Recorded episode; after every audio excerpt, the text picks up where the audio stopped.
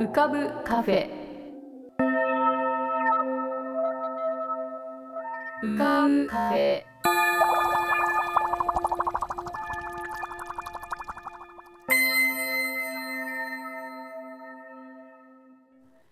2020年10月23日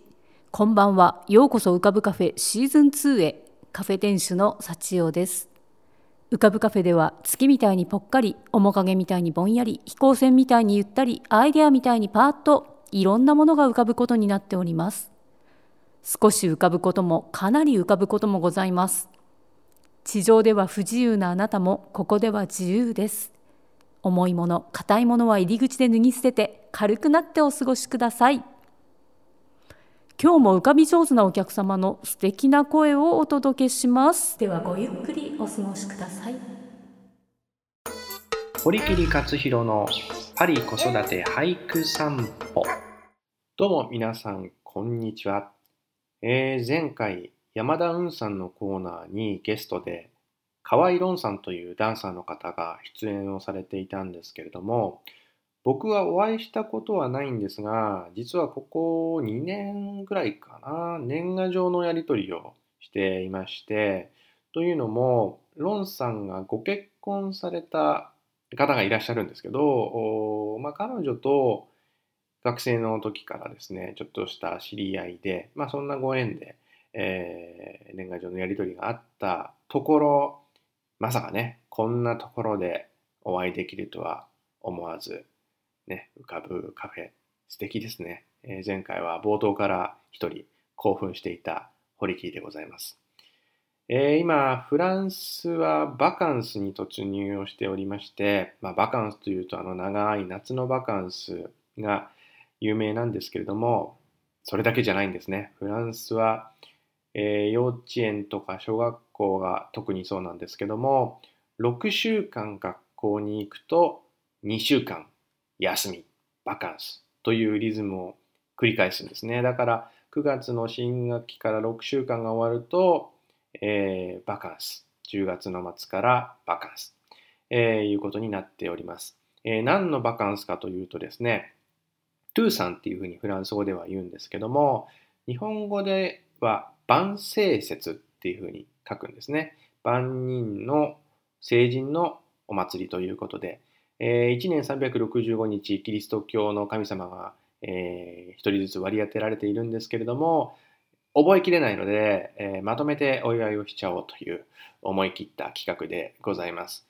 まあ、この時期有名なのは10月31日のハロウィンですけれども、フランスもね、えー、昔はそんな文化なかったんですけども、最近はもう10月に入ると、えー、どこもかしこもかぼちゃだらけという感じになって、おりますが、その翌日ですね、11月1日が、いわゆるまお墓参りに行くような日でございまして、だから日本で言うとお盆休みみたいな感じがあるのがこの時期のトゥーサン休みです。えー、子供はこの間どうしてるのかというとですね、えー、2週間のバカンスの間は、学校はもちろん閉まるんですけども、その同じ学校の中にサントル・ドゥ・ルワジーフっていう機関が入っていまして、そこが預かってくれるんですね。だから基本的には同じ学校の敷地に通うんですけども、預かってくれるその団体がちょっと変わるという仕組みになっております。えー、公立の学校は基本的に無料が原則ですけども、このサントル・ドゥ・ロワジールに関しては、えー、多少お金がかかるという感じですけども、日本と比べるとね、だいぶありがたいですし、えー、朝8時半ぐらいから夕方6時ぐらいまで預かってくれるので、まあ、親としては非常に助かっております。まあ、サントル・ドゥ・ロワジーフっていうのは、サントルっていうのは英語のセンターですね。で、ロワジールっていうのはレジャーかな？だから、まあ、レジャーセンターっていうと、なんかすごいもう遊園地みたいですけど、まあ、実際こういろいろ工作をしたり、遊ぶことがメインなので、子供たちはすごく楽しくやっているみたいで、まあ、お友達もね、同じ敷地の学校ですから、あのいたりして、えー、まあ、何の問題もなく、えー、今週、来週、通ってくれるんじゃないかなと思っております。さて、えー、後半ではいつも俳句をご紹介しておりますけども、今週はですね、ちょっと唐突なんですけれども、芋虫の俳句をご紹介したいと思います。で、なんで芋虫かっていう話なんですが、あの、さっき Facebook を見ていたらですね、店主の幸代さんが毛虫の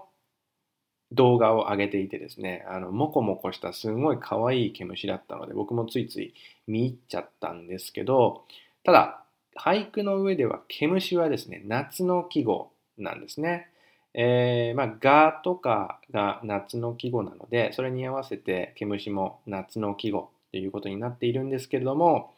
芋、例えばじゃがいもとかさつまいも、これは秋の季語なので、それに合わせて芋虫というのは、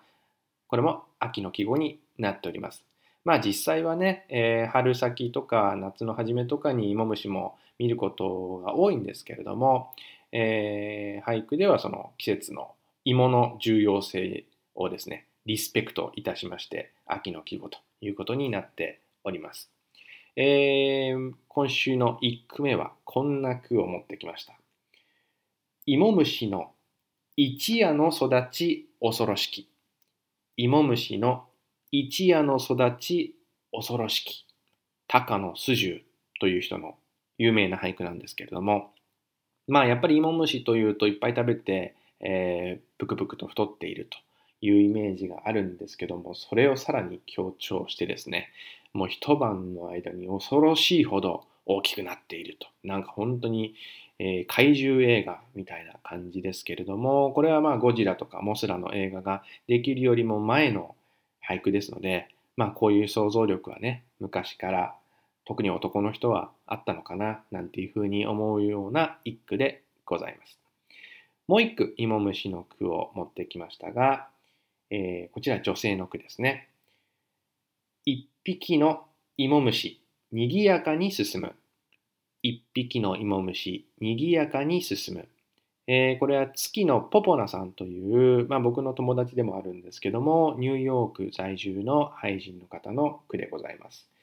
まあこっちはなんだろうな、賑やかに進むっていうところがなんかすごく祝祭性があって、ね、えー、バグパイプ鳴らしながら進んでいく楽団のような感じ、この音が面白い。えー、芋虫っていうとやっぱりこう視覚的な部分に注目することが多いんですけども、この句はその部分を聴覚的な部分に託して読んでいるところが楽しい一句かなと思ってご紹介いたしました。えー、芋虫の句はね、なかなか難しいんですけども、まあ、毎回作らざるを得ないので、僕も苦心して一句読んでみました。こんな句でございます。芋虫の食べて寂しさ紛らわす。芋虫の食べて寂しさ紛らわす。芋虫ってあんまりこう群れてるイメージがないですよね。あれってあの、親がこう、同じところで群れないように点々とあの離して卵を産むかららしいんですけれどもその常に一匹の芋虫ですごいよく食べるので何て言うのかなこの寂しさを紛らわす兄弟に会えない寂しさなんていうのは芋虫は感じないんですけれどもやっぱりこう人間で生き別れというとどうしても寂しいもののね、代表ですので、えー、そういうイメージをちょっと芋虫に重ね合わせて読んでみました。芋虫の食べて寂しさ紛らわす堀切勝弘ということで今週もお時間になってしまいましたのでまた次回お会いできたらなと思います。芋虫なかなかね、えー、出会うこと都会では多くないかもしれませんがぜひお近くに畑とか、えー、林とかある方は探してみてください。寂しいかどうかはわかりませんが、ちょっと観察してみると面白い秋になると思います。それではまた次回お会いしましょう。さようなら。えー、先ほど毛虫の話が出ましたけれども実は浮かぶカフェ今日は山の中の一軒家からお届けしております。えっと毛虫も、まあ、そういったわけで出会ったんですけれども、車も通らない場所ですのでとにかくすごく静かなんです。で今日は冒頭からなんとなく声の響きが違うなと思っていらっしゃった方も多いんじゃないかと思いますけれどもそういうことなのです。えー、っとですね今は夜なんですけれどもおそらく私の周囲50メーターぐらいに山のリスが100匹ぐらい潜んでいると思われます。そしてそのちょっと先にはおそらくクマも12頭鹿もあちこちに、えー、多分星の下で眠っていると思います、えー、静かだと言ってもですね音がないわけではなくて外に一歩出ると素晴らしい音楽が聞こえてきます。先ほど焚き火といいますかキャンプファイヤーのようなことをしながら聴いたその音楽を皆様にも少しだけお届けいたします。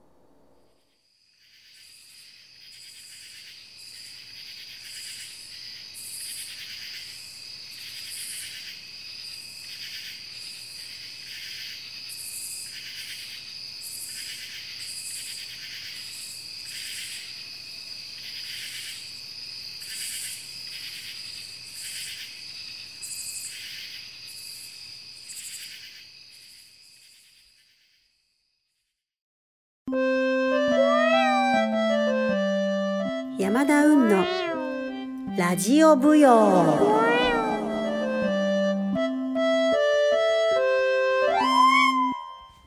皆さんこんにちは。山田雲です。えっと今日はなんと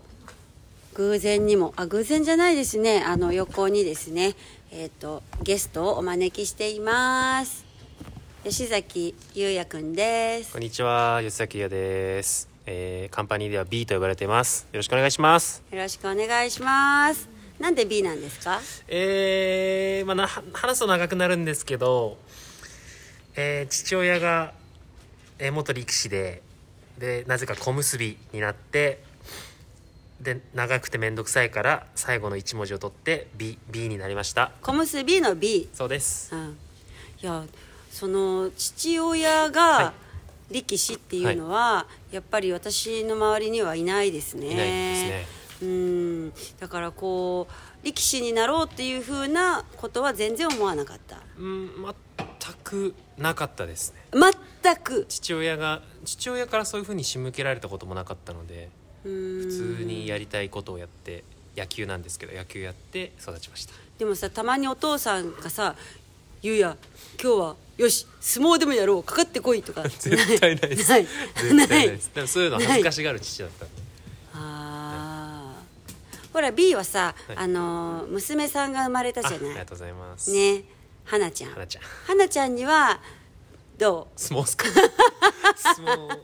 世界チャンピオンですか？女相撲、うん、いや本人がやりたいって言ったら。ああでも違う逆に相撲っていうよりも自分がやってる踊りを花ちゃんにも踊ってほしいとはどう？あ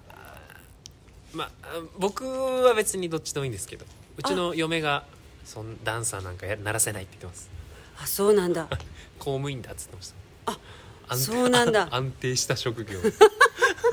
なれっつって。へえでもなんかほらちこうちっちゃい時は誰だって踊るのが好きでしょ、はい、子供はさ、はい、それでくるくる回ったりとかするの好きで、はい、やっぱり親が2人ともダンサーだからやっぱりなんかそうですね。血筋はあるよね動きたいっていう、ね、暴れん坊？いやもう足技がすごくてやっぱり足上げたい。蹴りたい踏みたい。蹴りたい。そうなんだ。じゃああんまり別に自分の職業がこうだから子供に対してそうっていうことでもない。でもないですけどでもなんか間違いなく影響家で聴いてる音楽とか間違いなくこう影響していくんだろうなっていうのはあります。どういうふうに育ってほしいなとかあるの？あなんかもう月並みですけどもうみんなから愛される子に 花花なんで。そうだよね、はい、いやでもさ今さあのほらパパフォーマンス作ってるじゃない、一緒に、はい、それでほら来週私たちはあのボディーガーデンっていう、あのライブ配信をするじゃない、あれはこう植物がいっぱいこう、あの部屋にあるんだけど基本的に私あの花はなしにするんですよ、うんうんそのそのねへお部屋の中にライブ配信の、でも、その花役は、まあ、ダンサうーがやるべきだし、はい。そこがこう際立つといいと思ってるので、花は入れないようにしようと思ってるんだけど、なんかその花っていうのは必ずそれがさあの最高地点だけどさそこからまたこうさ次にさ再生するっていうメッセージでもあるというか、はい。なんかだから私はこうなかなか花が綺麗だって思うのに50年ぐらいかかったんだけど いい名前をつけたなってすごい 思いました。なんかその単純にフラワーって意味で花ってつけたのもあるんですけど、うん。なんか言語を変えればかん例えば韓国語だったら花って1っていう意味だったりとか、なんかまあヘブライ語とかだったら花って言ったらまた全然違う神から愛されるものとか、うんうんうなんかそういういろんな意味がすごいいろんな意味があるっていうところもなんか含めての名前だったので。うんいいね。しかも絶対みんな発音できるよね。あ花だったらね。それもそれも絶対考えてて、うはい。んいいあの草冠の花？そうです。あのもう一番簡単な花です。いいね、はい。私の師匠も花っていう名前がついていたそうななんですね。うん。でもそれは芸名なのよみたいなことを言われたりとか 本当かなとか私の師匠変わってたから、はい。なんか誕生日も自分で作って私の誕生日はここだからこの日に祝ってみたいなあなるほど風にした人だった変わの、ってますね、うん。えー。師匠はどんな人でしたか？師匠どの人を師匠と言ったらいいのかわかんあまあそうですね。師匠は厳しい人でしたね。あそう。はい。それは何人全員？あ全員そうですね。厳しいですね。えでもさ B にとったら師匠は誰になる？うーんやっぱ一番長くて影響があったのはもうノイズムの金森。ジョーさん。ジョーさんですね、うんうんうん。厳しいよねそりゃ厳しい。ね妥協を許さないというか。うん。でもでもそれがあったからまあね。いやーそうですね本当。でも嫌にはならなかった。まあなんかその厳しさの中にすごい愛があるのをものすごい感じてたので、うんうん。全然嫌ではなかったです。うん、でそれでちゃんと自分が変わっていけてることもさ、うん。こう実感するわけでしょ。しますね。はいうん、その言われたことで、はい。こう動くとあこういうふうに動けるんだっていうことをうんうんうんうん。一日ずつさこうはい。積み重ねるわけでしょ、それは素晴らしいことだよね、なんか献身性というかこのうん。情熱お教えてくれる情熱とか愛に報いたいっていう思いでずっとやってました、それはさそのジョーさんに出会う前っていうのはそういう人はいなかった？でも初めてそのダンスを習った、まあ、演劇もやる人なんですけど、うんうん。その人もまあそうですね最初はずっと習っててでもコンテっていうよりジャズの先生だったので、そうか。はい、今やってることとはちょっと違うもんね。違いますけどでもなんかその、なんて言うんだろう表現に対する厳しさみたいなうん。とかはすごい教えてもらいましたでも私思うけどすごくさやっぱりなんか日本のそのなんかまあ振り付け家でもさ教える人とかさそのお教室がどんなスタイルの教室であれやっぱりすごく愛情深く教えてくれる人多いよね。って思うよね、あとほら私は女性だったしそんなに長く習ってないけどやっぱり男性で踊りを習うってすごく先生からしたらさ期待とかいろんなものが もうあるでしょ、はい、間違いなくクラスに一人だけ男っていう状況が多かったので、うん。そうですね、うん、でもなんかタイプ的にそういうのは嬉しいタイプなんで、うん。逆にその注目されていっぱい教えてもらってよしよしっていう感じでうん。やってこれたタイプなので、うん、でもさほら、まあ、ノイズムは男性のダンサーと女性のダンサーと両方いるけど、普通はさお教室とかスタジオの中にうん。男の人はあんまりいないじゃない,、いないですね。そうするとさ自分の手本になるようなその人とかそういうのっていうのはなんかこういたの？なんかそのもちろん同じスタジオじゃなくてもいいんだけどさ。はい。うーんそうです。でもなんか男性のバレエダンサーとかすごいジャズダンサーの動画を YouTube でめちゃめちゃ見てました。あ例えばルジマトフとかなんか全然関係ないジャンルであったんですけど、ルグリとか、うんうん。うんまあそういうのはなんか脈絡もなくその男の美しさみたいなものを見るためにすごい YouTube 使ってあとは全然関係ないもう日本のバレエダンサーとかもあこんな技あるんだとか、うんうんうん。見てましたねいややっぱりなんか男の人の踊りってそのまあ私は女の人だから、自分にはない速さとか、うん。あの体のまとまり方とかっていうものが質量がやっぱ違うので、すごくこう面白いんだよね。うん。だから私もどっちかっていうと YouTube とかで見るのはそういえば男性のダンサーかもしれないね。でもそれ別にかっこいいとか思ったことはないけど、はなんかその異様な異様な感じがするっていうか。美しいとかじゃなく異様な感じがするとうんなんかこう目を奪われるっていうのかな、ううん、単なるこう男っていうことでもないんだよな、みたいな感じとかで思ってしまうんだと思うんだけどね。今はどんなダンサーに次の段階として目指してうん。目指してると言ったら変だけどなんか今までずっとこう外側の例えばこのポジションとか、うん。このアームスの高さとか、なんか外側で戦ってきたので今すごい内側の背中を広げるとか、うんそういうところで戦っていければなんかもっと踊りのその考え方が全然違うので豊かになっていくだろうなと思ってます。そうだよね。そうなんかそうどっちも大事なんだけどね。ていうか結局どっちもやんなきゃいけないことなんだけどね、でもでどっちかがないとどっちかが多分こう花開かないという感じがあるからどっちもやっぱりやらないといけない気もするしあと自分の引き出しを作ってくれるのは内側だったりとかなんかあとまあなんかキリがないよね。やりやったらややるところがもはうなんか、うん、それはすごい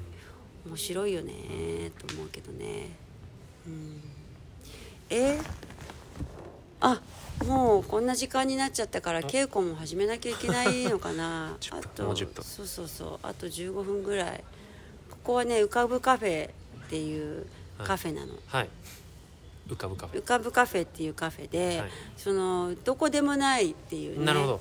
そうなの。だからあの地球のいろんなとこに住んでる人と会うことができるカフェなんですよ。そうなんこのです。そう。この時代ならではのねはい浮遊感ということでじゃあ今日はえっ、とえっ、と B B は小結びの B の わかりづらい。吉崎優也くんがと偶然浮かぶカフェで会っちゃいました。はい。はい、あありがとうございました。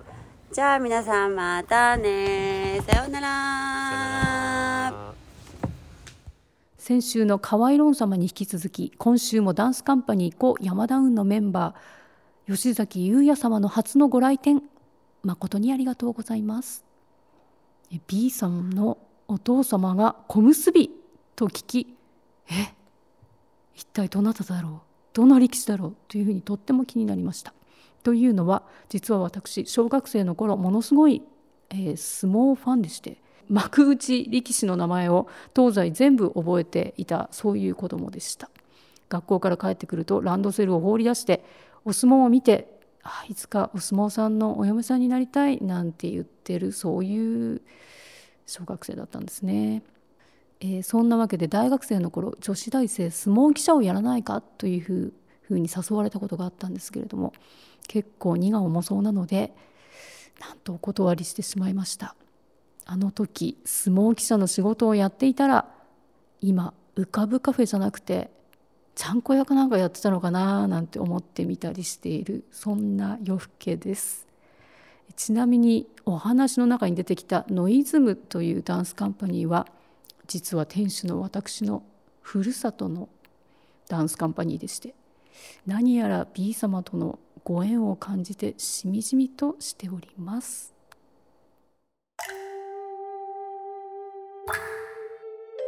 桐竹門富こと富さんのぷかぷか温泉独り言。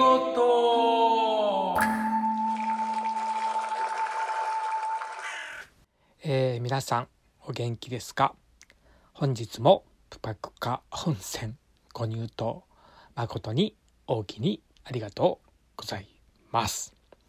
えーいつもはですね夜にこのねぷかぷか温泉録音しているんですが本日は午前中に録音しております。えーね曇ったり晴れたりの天気ですけどその時折の日差しがですね、えーすごく暖かく感じられます。今日はねいい一日になるんじゃないかなっていうねそんな気がいたします。ねえー先週ですね、えーヤンさんのね、えーとのコラボのことをお話しいたしました。ねその時ですね、えーヘッドホンで聞いたんですね。いつもは iPhone のスピーカーで流しながら聞いたりするんですけどでこれちょっとした発見なんですけどねヘッドホンにするとですね本当にね生歌がね、えー自分のためだけに歌ってくれてるみたいに聞こえたりですね、えーあの声がですね本当にあのすごく身近に感じられました。ねえーですからね、えー皆さんもね是非ヘッドホンで聞いてみるのもいいんじゃないかなと思います。えー僕はですね窓辺の椅子に座ってですね、えー外の風景を見ながらよくラジオを聞いております。えーこの間はね母のエピソードを話しましたけどちょっとね、えーその話しながら別のことも思い出したのでちょっとねお話ししたいと思います。川でね洗濯をした話をしましたけどねあの僕はちょっと変な子でですね、まあ、今もちょっと変ですけどねあかなり変かな、うん、あの川のね水面っていうかね水面を見るのがすっごい好きだったんですよね。あの揺れてるじゃないですか。で川がこう揺れるのがね面白かったんでしょうね。ですからねこうねすっごい覗き込んでよく見てましたけどある日ねあまりにもねこうね集中してたのでね川に落ちちゃったんですよね。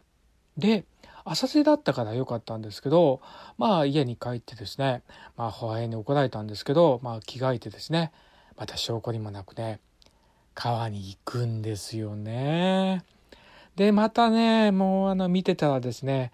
また川に落ちてしまったんです2回もね。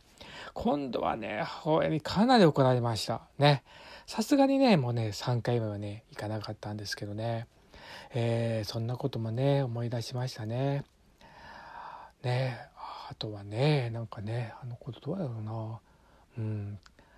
あのパンケーキ作ったりね。なんかお菓子を結構一緒にね蒸しパン作ったりとかなんかしてたことも思い出したりしましたね。で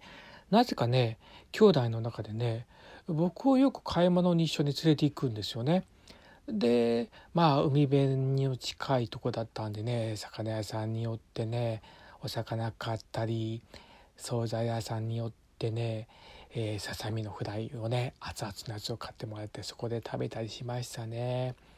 うんもうちょっと先に行くとねかき氷屋さんとかあってね夏はねいちごミルク食べたりねね。あとはねかしわ餅屋さんでねかしわ餅食べましたね。うん。なんかね母がねあの妊娠した時にあのよくねあのその頃はねなんかその妊娠したら炭をかじるとかねいろいろあるらしいんですけどうちの母はねかしわ餅がね食べたくなったみたいでかしわ餅をね何十個も食べたって言ってましたね。でおかげでちょっとね太ってしまったんですけどでそれで思い出したんですが僕はねもしかしたら生まれてなかったかもしれないっていう話をね、えー聞いたことがあります。えー皆さんねえ自分の名前の由来をね学校かなんかでね、えーちょっと調べてきなさいっていう宿題があったと思うんですけど僕はまあ本名よしおっていうんですけどね良き日に生まれると書くんですがまあ聞いたんですよね母に。そしたらあのまあ兄がいて僕1年しか違わないんですけどまああの作るはずじゃなかったどうも子供みたいで父はね産むことをねどうも反対したみたいなんですよね。ところが母はね、えーこの子は絶対いい子になるからね私は絶対産むと言ってですね、えー産んでくれました。でそれで「良き日に生まれる」で僕の名前が予習になったと聞いております。本当にね、産んでくれてありがとうって思います。これは話そうかどうかちょっと迷ったんですけど、えー、実はですね僕はちょっと一時期ですね、えー、親戚にいろいろ預けられたりですねまあ兄も一緒なんですけどねちょっと施設に入った時期がありました。それは母がですねちょっと病に倒れてですね、えー、しばらくねずっと入院してた時期があったんですね。今思えば1年か1年半ぐらいだったと思うんですけど。で母が亡くなってから聞いたんですけど実はですねがんだったらしいんですよね、えー、もう何十年前の話ですからね、えー、がんね何がんかはちょっと聞かなかったですけど、えー、それを聞いてちょっとびっくりしたんですけどまああのまあ姉もいましたけどまだ幼い子供を2人残してねもう死ぬわけにはいかないんだっていうなんかすごい強い意志でおそらくね、えー、克服したのかなっていう気がいたします。えー、うちのね家はねちょっと変わった家なんですよね。その前の家なんですけどね家の中にね堤防があるんですよこれね同僚に言っても信じてくれないんですけどね多分ね川のねあぼ堤防っていうか防波堤っていうかねなんかそんなんですけど、まあ、セメントでできてるんですけど多分ね家を増築してそれがあの中に入っちゃったみたいな感じなんで台所のね、えー、炊事場の横にねそのコンクリートのね堤防防波堤があるんですよ。でそれの続きでね洗濯物干し場もあってねなんか変な家ですよね。でちっちゃなねベランダがあって1畳ぐらいの小さなベランダでしたね。で僕は歌を歌うのがすごく好きだったのでそこでよくね歌を歌ってましたある時ね夕焼けがとても綺麗で夕焼け小焼けをね大声で歌ってたんですねまあ近所迷惑ですよね今思えばねそしたらですね三軒隣のね三島屋旅館にね泊まってたね人がですね僕の声に合わせてね夕焼け小焼けをね歌ってくれたんですね、えー、しばらくね2人で合唱しました。まあ人生初めてのねもしかしたらコラボだったかもしれませんけどねあの本当に今も言えばいい思い出だと思います、えー、人の思いが重なるっていうのをね初めて体験したね瞬間だと思っております。ねそんなこともね思い出しました。うん。ね。まあ田舎もいいもんですね。うん。また 今日もちょっと あの文楽のことになかなか近づけないんですけどね。まあちょっと思い出話になりました。じゃあ今日はこの辺で終わりにしようと思います。じゃあまた次回ぷかぷか温泉にご入湯よろしくお頼申し上げまする。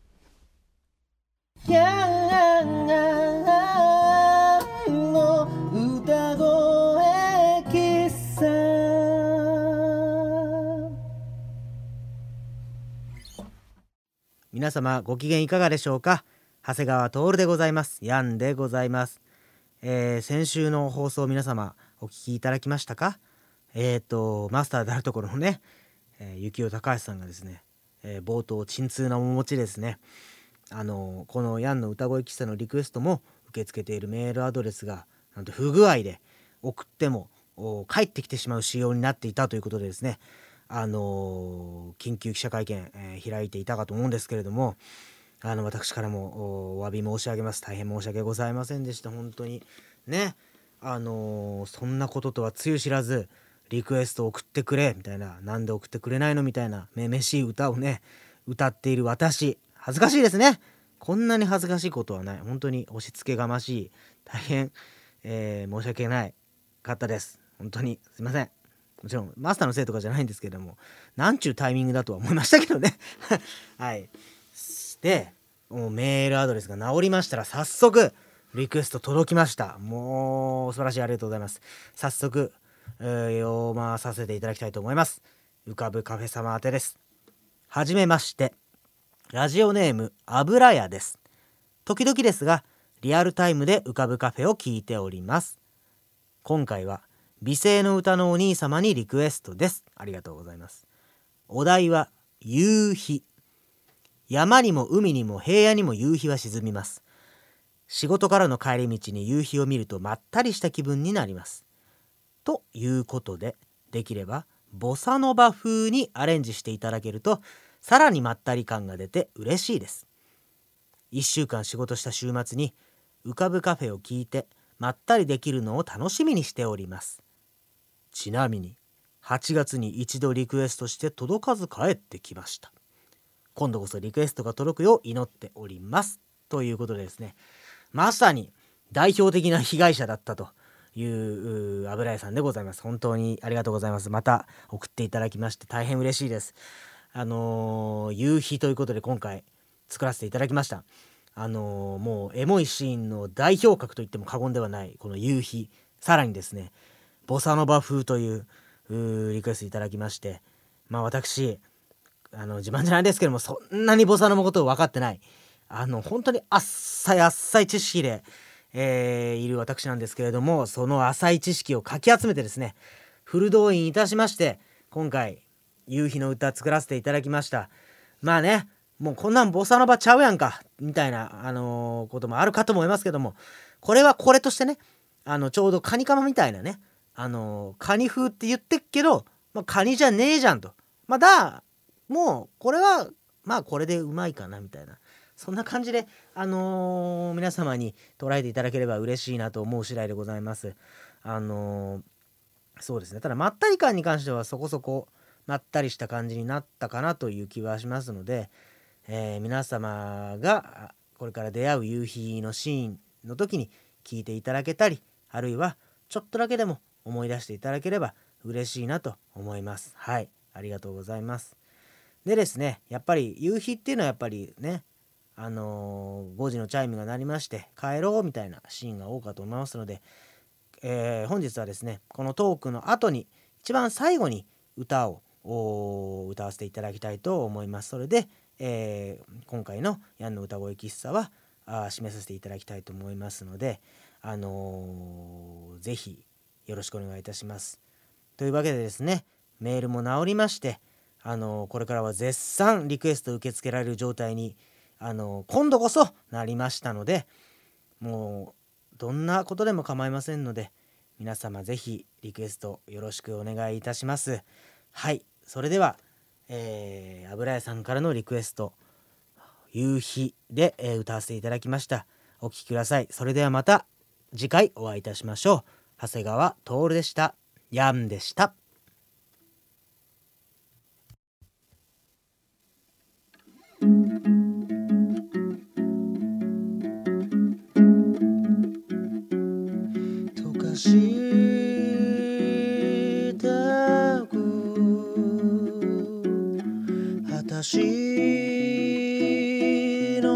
今日ため息もあやふや。明日に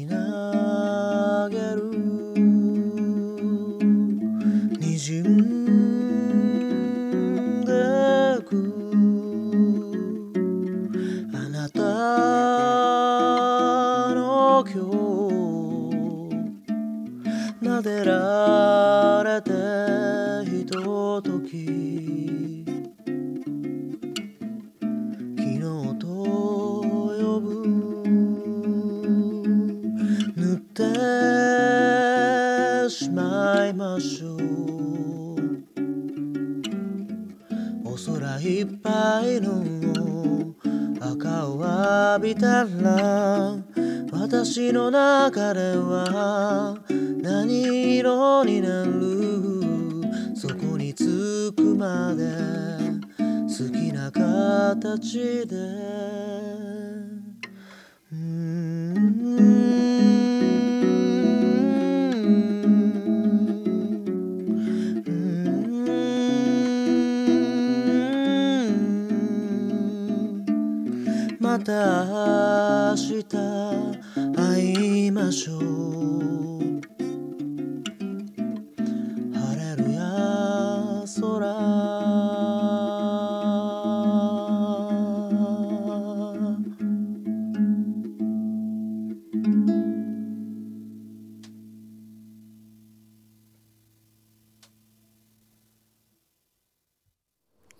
じゃないよ幸代だよ。っていうのはどうでもいいんですけれども。ヤンさんへのリクエストは浮かぶカフェ at gmail.com ukabucafe at gmail.com まで歌ってほしい言葉や文その他ヤンさんを進化させる驚きのリクエストをお送りください。メールの不具合も治ってきっと山ほどリクエストと感想が届くんじゃないかなと一度楽しみにしております。それでは浮かぶカフェ。また次回のご来店をお待ちしております。